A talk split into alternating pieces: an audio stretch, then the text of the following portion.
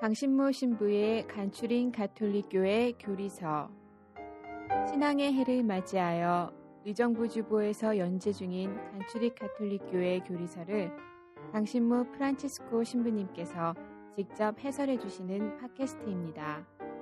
방대한 분량과 어려운 내용을 담고 있는 가톨릭교회 교리서를 간단하고 명료하게 설명해 주십니다. 또한 지면에서 다루지 못한 내용을 추가하여 더욱 깊고 풍부하게 이해를 도와주십니다. 이 팟캐스트는 안드로이드 어플 팟빵과 애플 팟캐스트에서 들으실 수 있습니다. 의정부교구 홈페이지 u가톨릭.or.kr로 접속하시면 강의 자료 문서 파일도 다운받아 보실 수 있습니다. 강신모 신부의 간추린 가톨릭교회 교리서 여러분 안녕하세요. 강신모 프란치스코 신부입니다. 팟캐스트를 통해서 카톨릭 교리서를 공부한 지 벌써 11번이 지났고요. 이제 12번째 시간입니다. 어, 지금까지 공부한 것은 우리 카톨릭 교회의 교리 내용에 예, 어찌 보면 서론 부분을 한 것입니다. 그러니까 본격적인 교리 공부를 하기에 앞서서 이제 준비 작업을 했는데요. 어, 그 준비 기간이 좀 길었다고 생각될 수 있지만 그만큼 이 서론 부분이 이 기초가 되는 것이고 굉장히 중요한 것입니다. 재미는 좀 없었을 수도 있어요. 어, 그동안 공부한 것들을 이제 정리를 한번 해보겠습니다. 지금까지 공부한 내용은 크게 두 가지로 정리할 수가 있는데요.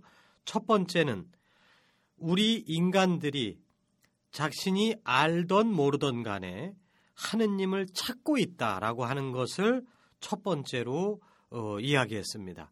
인간을 어, 하느님을 찾는 인간 그리고 그렇게 하느님을 찾고 있기 때문에 인간들을 인간들은 희미하게나마 하느님을 알 수 있습니다. 여기까지가 이제 첫 번째 내용이고요. 두 번째는 그렇게 하느님을 찾는 인간들에게 하느님께서는 매정한 분이 아니셔요.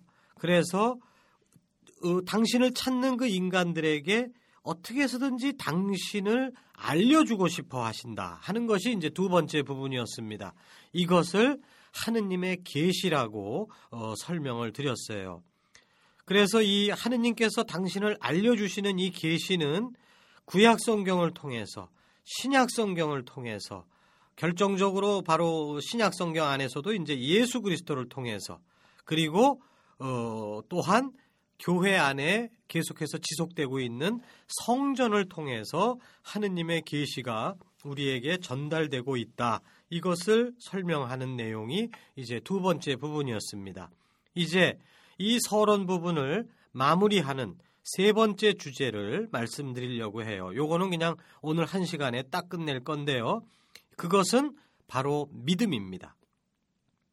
믿음이란 자, 처음에 1단계에서는 사람이 하느님을 향해서 이렇게 찾아 나갔어요. 2단계에서는 하느님께서 그런 인간들에게 이렇게 내려오고 계시는 것이죠. 찾아오고 계시는 거예요.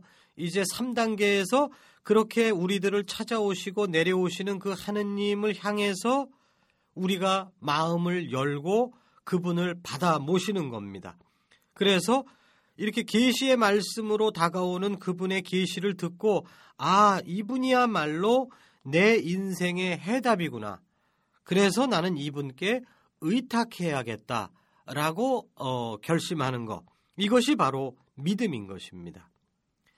카톨릭 교회 교리서 142항에 지금 설명한 내용이 아주 압축적으로 잘 정리가 되어 있어요. 계시로서 보이지 않는 하느님께서는 당신의 넘치는 사랑으로 마치 친구를 대하듯이 인간에게 말씀하시고 인간과 사귀시며 당신과 친교를 이루도록 인간을 부르시고 받아들이신다. 하느님의 계시 부분이죠. 이러한 초대의 응답, 합당한 응답이 바로 신앙이다. 예, 이게 이제 오늘 이야기입니다. 예, 그러면 믿음이란 도대체 무엇인가? 결국 우리가 신자 생활 한다는 거 이름 자체가 믿는 사람이잖아요. 이 믿음 생활을 한다는 건데 이 믿음이란 도대체 뭐냐?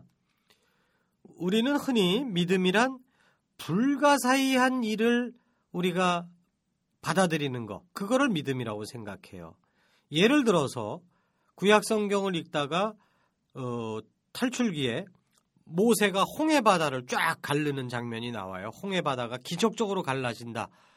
이게 과학적으로 상식적으로 우리가 이해하기가 어렵죠. 불가능하죠. 그런데 이거 믿어야 돼. 성경에 써 있으니까 이렇게 받아들이는 거라든가 혹은 신약 성경에 예수님께서 뭐 소경을 눈을 뜨게 하고 뭐 나병 환자를 치유하고 기타 등등 이런 그 기적들을 의심 없이 받아들이는 것. 또 더 나아가서 뭐 어, 디에 성모상에서 피눈물이 났다든가 뭐, 뭐, 뭐 이런 것들을 우리가 에이 그런 게 어딨어. 보통 사람들은 다 그렇게 생각을 하죠. 그런데 그거를 의심하면 안 돼. 그거 받아들여야 돼. 이런 것들을 우리가 보통 믿음이라고 부릅니다. 그래서 우리는 그런 거를 신자면서도 사실은 잘 못 믿거든요. 그러니까 아 나는 믿음이 모질란가 봐. 뭐 이제 이렇게 자책도 하고 그러는데 이렇게 무언가 어떤 사건 이런 것을 불가사의한 사건을 어 과학적으로 상식적으로 이해는 안 되지만 나는 받아들인다. 그런 것을 믿음이라고 하는 것 이게 틀린 얘기는 아닙니다. 그러나 우리가 지금 얘기하려고 하는 이 진정한 믿음이라는 것은 이런 것들보다는 보다 더 깊은 의미를 가지고 있어요. 어, 결론적으로 얘기하면 진정한 믿음은 어떤 것을 믿는 게 아니라 어떤 분을 믿는 겁니다. 어, 뭐 어떤 사건, 어디서 무슨 일이 일었었더라, 그 뭐 홍해 바다가 갈라졌대더라, 그런 사건을 믿는 게 핵심이 아니고 그런 사건들 배후에 있는 어떤 인격, 그 하느님이라고 하는 그 어떤 분을 우리가 믿고 의지하는 거예요. 알듯 말듯 할 수 있겠죠. 어, 일단은 카톨릭 교리서 150장을 한번 먼저 읽어보겠어요. 신앙이란 무엇보다도 인간이 인격적으로 하느님께 귀의하는 것이며 또한 하느님께서 계시하신 진리 전체에 대해서 자유로이 동의하는 것이다. 하느님께 인격적으로 귀의하는 것이다. 그 남녀 간에 그 연인 간에 뭐 그 남자 친구가 여자 친구에게 예? 어떤 선물도 주고 뭐 희생도 하고 어, 기다려주고 업어주고 뭐 할 수 있죠. 근데 그런 사건들 벌어지고 있는 일들 어, 경우에 따라서는 어떻게 저 사람이 저런 행동을 할 수 있을까라고 의아할 정도로 상식을 뛰어넘는 어떤 희생적인 일을 하거나 어, 그럴 수 있어요. 어, 그런 거를 아참 어, 좋다 하고 이렇게 받아들이는 거. 근데 그것에서 끝나면 안 되죠. 왜냐하면 사람이 상대방에게 뭘 주고 줄 수도 있지만 어떤 때는 어떤 날은 안 줄 수도 있어요. 이랬다 저랬다 얼마든지 할 수 있는 거거든요. 선물을 주건 안 주건 그 희생적인 어떤 행동을 보이건 안 보이건 간에 그 배후에 있는 그 사람, 그 사람을 믿는 거. 경우에 따라서는 정말 나를 배신하는 행동 같은 거를 보여줄 때도 있습니다. 그러나 그럼에도 불구하고 나는 너를 믿는다 라고 했을 때는 이거는 차원이 다른 거예요. 그래서 이런 성경에 나오는 어떤 불가사의한 사건을 믿는 것보다 훨씬 더 근원적인 것이 바로 하느님이라고 하는 그분, 그분을 믿는다는 것이라는 거, 이거를 계속 강조를 드리고 싶습니다. 이제 다음 시간부터 사도신경을 이제 본격적으로 공부를 할 건데요. 우리 신자들의 믿음이 압축적으로 정리되어 있는 게 사도신경이죠. 그런데 사도신경은 세 부분으로 나눌 수가 있습니다. 그 다음 시간에도 자세히 설명을 하겠지만 사도신경은 성부 하느님에 대한 믿음, 그리고 성자 예수 그리스도에 대한 믿음, 그리고 성령 하느님에 대한 믿음, 이렇게 세 부분으로 나눠 볼 수가 있다는 말씀입니다. 이것이 우리가 믿는 바의 핵심이에요. 다시 말해서 우리는 홍해 바다가 갈라지는 것을 믿는 게 아니라 우리는 성부 하느님을 인격적으로 믿는 겁니다. 성자 하느님을 인격적으로 믿는 거고 성령 하느님을 인격적으로 믿는 거예요. 예, 그분들께 우리의 인생을 맡기고 의탁하는 것이 믿음이라는 것이죠. 예, 이제 또 다른 각도에서 한번 믿음을 보도록 하겠어요. 어, 보지 않고도 믿는 사람은 행복하다. 요한복음 20장 29절에 나오는 말씀인데 이 토마 사도가 부활하신 예수님을 그 함께 있지 못해서 못 봤기 때문에 그 믿지 못한다고 나는 그분의 손가락에 내 손가락을 손바닥에 내 손가락을 넣어보지 않고서는 난 못 믿겠다. 라고 이제 토마가 그렇게 얘기를 했을 때 예수님께서 이제 하신 말씀입니다. 어, 믿음. 바로 믿음의 가장 핵심은 어떤 분에 대한 인격적 의탁이라고 말씀을 드렸는데 이러한 인격적인 관계에서의 의탁은 믿음은 이것은 그 눈으로만 보고서 믿으려고 하면 절대로 불가능해요. 그래서 보지 않고도 믿는다라고 하는 것이 굉장히 중요한 요소입니다. 예를 들어 보겠어요. 어떤 아가씨가 남자친구를 사귀게 되었습니다. 어, 둘이서 아주 많이 만났고 많이 대화를 나눴어요. 그리고 그 남자는 그녀에게 사랑을 고백했고 결혼하자고 했습니다. 그녀도 그 남자가 좋습니다. 그렇지만 이 아가씨는 주저해요. 과연 이 남자를 믿고 자신을 맡겨도 될지 확신이 서지 않기 때문입니다.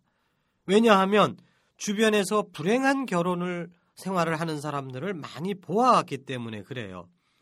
연애 시절에는 훌륭해 보이던 사람이 함께 살다 보면 실망스러운 경우가 많답니다. 그래서 그 여자는 그 남자에게서 확실한 증거를 찾고 싶어 해요. 그러면서 계속 주저하는 것이죠. 자, 이렇다면 이 이야기는 해피엔딩으로 갈 수가 있을까요? 안 되죠. 언제까지 찾아야 그 남자한테서 확실한 증거를 얻을 수가 있겠어요? 10년을 만나면 가능할까요? 안 돼요, 그거는. 다음 곧 바로 제가 그 성급한 믿음도 안 된다고 말씀을 하겠지만 그 어느 정도 우리가 사귀고 그 사람을 이렇게 그 평가를 해보고 정말 이 사람이 나한테 그, 그 소중한 사람이고 내가 맡길 만한 사람이다라고 하는 어느 정도의 것이 이렇게 느껴지면은 나머지 부분은 믿어야 되는 겁니다. 물론 그 믿음이 아, 내가 괜히 믿었다라고 후회를 초래할 수도 분명은 있어요. 그럼에도 불구하고 그 결혼하고 후회하는 것보다 안 하고 후회하는 거, 어? 그 결혼하고 후회하는 게 더 나은 거죠. 확실한 증거를 언제까지 찾을 수 없습니다. 절대로.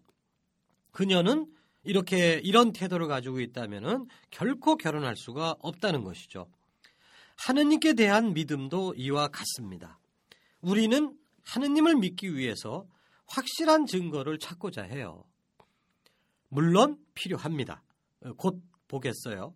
그러나 이 아가씨와 남자친구의 경우보다 훨씬 더 그것은 가능하지가 않아요.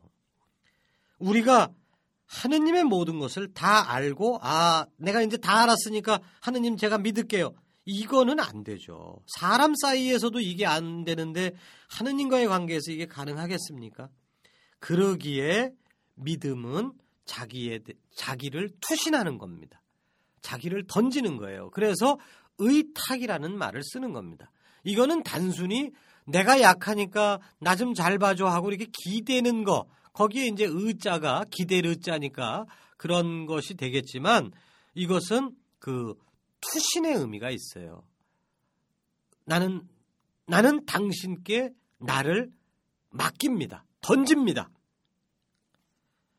그러므로 이러한 투신이 없이는 인간 간의 관계도 하느님과의 관계도 가능하지가 않다는 것이죠. 어, 심지어는 우리가 그 어떤 사업을 하거나 주식 투자를 하거나 그거 일정 부분은 조사하고 연구하지만 나머지 절반 부분은 던지는 거거든요. 투신하는 거예요. 투자하는 거고. 그러니까 이 던짐이 없으면 이 투신이 없으면은 우리는 믿음의 삶으로 절대로 나아갈 수가 없습니다. 히브리서 11장 8절에 이런 말씀이 써 있습니다. 아브라함도 믿음이 있었기 때문에 하느님께서 그를 불러 장차 그의 몫으로 물려주실 땅을 향하여 떠나라고 하실 때 그대로 순종하였습니다. 사실 그는 자기가 가는 곳이 어떤 곳인지도 모르고 떠났던 것입니다. 인생의 절반은 아는 영역입니다. 그리고 인생의 절반은 모르는 영역일 수밖에 없어요. 이 모르는 영역, 알고 있는 영역에 근거해서 이제 모르는 영역 부분으로 우리는 매일매일 나를 투신해야 되는 것이죠. 그리고 더 나아가서 이제 어, 알면서 모르겠는 그 하느님을 향해서 우리는 투신해야 된다는 것입니다. 자, 이제 이렇게 믿음이라는 것은 보지 않고도 믿는 거다. 이 부분만을 너무 또 강조하면은 이러면은 이게 광신이 돼 버려요. 제가 앞서서도 카톨릭 교회 교리의 기본 원리에 대해서 잠깐 말씀드린 바가 있습니다. 카톨릭 교회는 항상 중간길을 간다는 거. 왼쪽으로 너무 치우쳐도 2단이요. 오른쪽으로 너무 치우쳐도 2단이에요. 보고서야만 믿으려고 하는 것도 문제지만 전혀 보지도 않고 믿으려고 하는 것도 문제가 있다는 얘기입니다. 그래서 이제 이 그 다른 그 반대쪽의 측면에서 본다면 믿음은 들음에서 온다. 이렇게 제목을 붙이고 싶어요. 참된 믿음은 광신이 아니라고 말씀드렸습니다. 믿음은 하느님의 계시에 대한 인간의 응답이라고도 말씀을 드렸어요. 그렇기 때문에 믿음이라고 하는 것은 계시와 동전의 양면, 불가분의 관계가 있는 겁니다. 우선순위로 따지자면 계시가 먼저예요. 하느님이 당신에 대해서 우리한테 내 얘기 좀 들어보련 하면서 당신의 본 모습을 드러내 주시는 게 먼저고 그거를 듣고 나서 아 내가 이분을 믿을만 하겠구나라고 해서 내가 믿는 거 그리고 받아들이는 거 이거는 그 다음 문제죠. 그러니까 믿기 위해서는 무엇보다도 먼저 하느님의 계시를 들어야 합니다. 아까 이제 아까 남녀 어, 연애하는 얘기를 했는데 그 예를 또 다른 각도로 본다면 만일 어떤 남녀가 만난 지 하루 만에 결혼을 결정했다면 누구나 경솔한 결정이라고 생각할 겁니다. 충분한 만남을 통해서 서로를 이야기하고 들어야 합니다. 그리고 나서 이제 그 뭐 이렇게 충분한 만남이라는 게 뭐 10년, 20년을 뜻하는 건 아니죠. 최소한 뭐 6개월이건 1년이건 만나봐야 될 거 아니겠어요? 그리고 나서 아 나는 이 사람을 믿기로 했다. 이렇게 결정을 해야 되는 것인 것처럼 하느님께서는 성경을 통해서 당신의 말씀을 우리에게 이렇게 끊임없이 해주고 계시는 거예요. 그러니까 이것을 우리가 충분히 들어야 됩니다. 그리고 나서 하느님께 믿음으로 응답해야 된다는 얘기죠. 지난 시간에 성경이 어, 굉장히 중요한 책임에도 불구하고 굉장히 어렵고 위험할 수도 있는 책이다라고 말씀을 드렸고 그러나 그럼에도 불구하고 성경을 읽는 것이 신앙생활의 핵심이다라고 결론을 내렸어요. 그런 결론이 나오는 이유가 뭐냐? 성경이 왜 우리 신앙의 근본이 되느냐? 그것은 바로 이 이유 때문입니다. 성경을 읽는다는 것은 하느님의 말씀을 듣는다는 얘기고 들어야만 그분이 어떤 분인지 어렴풋하게나마 알게 되고 그 아는 것을 근거로 해서 저는 당신을 믿습니다. 라고 고백할 수가 있다는 얘기죠. 그거 없이 다른 사람들이 하느님 좋대. 하느님 믿으면 장사 잘 된대. 이런 몇 마디 얘기 듣고 나 하느님 믿어요. 라고 얘기한다면은 그거는 경솔한 믿음이라고 얘기 안 할래 안 할 수가 없는 것이죠. 예, 카톨릭 교회 교리서 158항을 어, 인용해 보겠습니다. 신앙은 이해를 요구한다. 아주 중요한 그 명언이에요. 믿는 사람은 누구나 자기가 믿는 분을 더 잘 알고자 하며 그분의 계시를 더 잘 이해하고자 한다. 한편 더 깊은 이해는 다시금 더 강하고 점점 더 사랑에 불타는 믿음을 불러일으킨다. 그러므로 아우스티노 성인의 금원대로 믿기 위하여 이해하고 이해하기 위하여 믿는다. 남녀 간의 이해를 다시 한번 끌어들여서 말씀을 드려보죠. 둘이 만나서 1년 이상 매주 혹은 매일 만나서 서로가 자기 얘기를 했어요. 그래서 서로가 좀 알게 됐습니다. 그러고서는 이제 믿기로 결심하고 결혼을 한 거죠. 그래서 이제 들음에서 믿음이 생긴 거예요. 그리고 이 믿음이 생기고 나니까 서로를 더 사랑하게 되고 사랑하니까 더 열심히 상대방 얘기를 들으려고 그래요. 그러니까 이제 더 많이 듣게 되는 것이죠. 더 많이 들으니까 어떻게 돼요? 더 깊이 이해하게 되고 믿게 되는 것이죠. 더 믿게 되니까 더 사랑하게 되고 또 사랑하니까 더 열심히 들으려고 하고 이게 선순환입니다. 이렇게만 될 수 있다면 뭐 모든 부부들의 삶은 그 자체로 아마 지상 낙원이 될 거예요. 그, 근데 이제 이러한 그 믿음, 들음과 믿음과 사랑과 이게 이제 자꾸만 토막토막 끊기고 어, 건너뛰고 막 이러니까 이제 문제가 생기는 것이죠. 자, 이제 마지막 말씀을 드리려고 그래요. 저희는 믿나이다. 어, 사도신경은 전능하신 천주 성부 천지의 창조주를 저는 믿나이다. 이렇게 저는 믿나이다라고 얘기를 했어요. 믿음이라고 하는 것은 우선적으로는 나의 믿음입니다. 내가 믿는 거예요. 아버지의 믿음이 아무리 강하다고 해서 아들에게 믿음이 자동적으로 유산 상속하듯이 물려질 수는 없는 겁니다. 아버지의 믿음은 아버지의 믿음이고 아들의 믿음은 아들의 믿음이에요. 굉장히 실존적이고 개인적일 수 있습니다. 그러나 요것만 가지고는 믿음 생활이 부족해요. 저희는 믿나이다라고 했을 때 저희는 이제 우리죠. 우리는 믿나이다. 우리는 믿나이다도 굉장히 중요하다는 것입니다. 믿음을 위해서 혼자서 성경을 열심히 읽는 것만으로는 부족하다는 말씀입니다. 우리의 믿음은 함께하는 믿음이어야 합니다. 사실 개개인들의 믿음은 항상 흔들릴 수밖에 없어요. 그런데 우리는 교회 안에서 교회 전체의 믿음은 안 흔들립니다.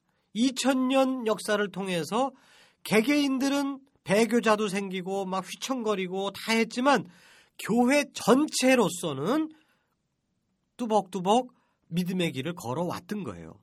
그리고 나, 나의 믿음이 오늘 흔들리고 있지만 옆에 보면 내, 내 동료들, 신앙의 길을 함께 걷는 형제 자매들을 보면서 내 흔들리는 믿음을 다시 일으켜 세울 수가 있는 것입니다. 카톨릭 교회 교리서 166항을 보면은 어, 이렇게 되어 있어요. 신앙은 고립된 행위가 아니다. 누구도 홀로 믿거나 홀로 살아갈 수는 없다. 나는 다른 사람들의 신앙에 의지하지 않고서는 믿을 수 없으며 또한 나의 신앙을 통해서 다른 사람들의 신앙을 지탱하는데 이바지한다. 공동체적인 믿음이라는 것입니다. 제가 가진 믿음, 제가 혼자서 곰곰이 묵상을 해보면 제가 어려서부터 저에게 신앙생활에 영향을 준 수많은 사람들이 떠올라요. 우리 부모님들부터 시작해서 어? 본당 신부님들, 어? 친구들, 어?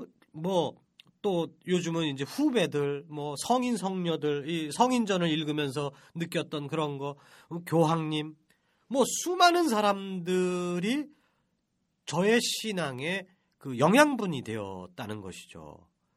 저는 하루에도 몇 번씩 신앙이 흔들릴 수 있지만 이렇게 연결되어 있는 수많은 사람들과 함께 신앙생활을 할 때 저는 비로소 이 신앙 안에 굳건히 서일 수 있다는 말씀을 드리고 싶습니다. 오늘 이야기를 정리하면서 어 이제 이 믿음 믿음에 대해서 이제 최종적인 결론을 내리고 이제 그 믿음의 내용물에 대해서는 이제 다음 시간부터 어, 설명을 하려고 하는데요. 이제 그 마지막 한 가지 높아심 같은 게 있어요. 그건 뭐냐 하면 우리는 흔히 이런 얘기를 많이 합니다.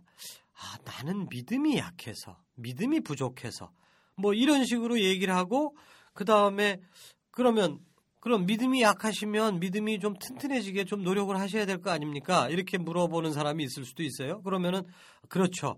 그 방법으로 성경을 많이 읽어야 되겠습니다. 뭐 피정을 가야 되겠습니다. 뭐, 뭐 이런 얘기를 하는데, 어, 뭐 크게 틀린 얘기는 아니지만 자칫 잘못하면 우리가 믿음을 무슨 그 학교 공부처럼 생각할 위험성이 있어요. 어, 믿음이라는 게 마치 또 무슨 점수를 매길 수 있는 어떤 그 성과 같은 걸로 착각을 해서 어, 내가 공부를 열심히 하면은 믿음 성적이 올라가고 내가 열심히 공부를 안 하면 믿음 성적이 떨어지고 하는 그런 식으로 내가 하는 믿음이라고 자꾸만 생각을 하는데 이 모든 것을 통틀어서 믿음은 하느님의 선물입니다. 내가 열심히 공부, 성경 열심히 읽고, 미사 참례 열심히 하고, 묵주기도 열심히 하고, 그렇게 해서 그냥 저절로 쭉쭉쭉 올라가는 그런 게 아니에요. 이거는 아무리 그런 노력을 해도 믿음이 안 생기려면 안 생기는 겁니다. 어찌 보면 하느님이 주시지 않으면 우리는 못 받아요. 먼저 하느님께서 우리에게 다가오셔서 우리를 끌어안아 주시기 때문에 그분을 조금씩 조금씩 느끼게 된 거고 거기에 대해서 우리가 믿음이라는 것이 생겨나는 겁니다. 그러니까 내가 믿음이 부족하다, 약하다라고 생각이 들 때, 아, 성경 더 읽어야지. 이렇게 생각을 하지 마시고, 잠깐. 하느님께서 나에게 어떤 일을 해주셨는가? 나에게 무슨 말씀을 이때까지 해주셨는가? 나의 인생살이를 통틀어서 나는 언제 하느님을 느꼈지? 그분을 먼저 생각을 해야 돼요. 먼저 다가오시려고 우리한테 오시고 싶어 하셔갖고 막 다가오시는 그분을 우리가 먼저 떠올리려고 노력을 하면 분명히 떠오릅니다. 하느님께서는 우리에게 먼저 다가오셨어요. 그러면 거, 그때 비로소 아 하는 이런 체험이 생기는 것이고 그리고 감사의 정과 이 모든 것들이 생기는 겁니다. 그랬을 때 그분이 인격적으로 느껴지는 거예요. 그러면서 이제 우리는 그분께 의탁합니다. 마지막 얘기를 불교 용어로 정리하려니까 조금 껄쩍지근하긴 한데, 어?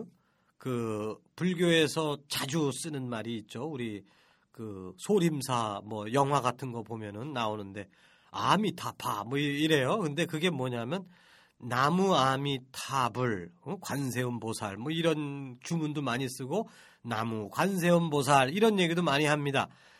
여기서 얘기하는 나무가 뭐냐? 나무, 나무. 나무 관세음 보살은 관세음 보살님께 의탁합니다. 라는 뜻입니다. 나무 아미타불도 아미타불님께 의탁합니다라는 뜻이에요. 저는 요 단어가 불교 용어지만 어, 전 천주교 신부고 저는 굉장히 마음에 들어요. 어, 정말 저는 인격적으로 아미타불님께 저 자신을 투신하고 의탁합니다. 이런 식으로 제 우리들이 그 믿음을 우리 크리스찬적인 믿음을 요런 감수성을 가지고 좀 표현할 수 있으면 얼마나 좋을까 그런 생각을 해요. 그래서 나무 예수님, 응? 저는 예수님께 저를 의탁합니다. 라고 하는 이런 마음을 담아서 우리가 어, 나의 믿음, 우리의 믿음을 어, 돌아보고 생각해 볼 수 있는 시간이 되었으면 좋겠습니다. 여러분 들어주셔서 감사드리고요. 다음 시간에 사도신경서부터 어, 본론을 하도록 하겠습니다. 감사합니다.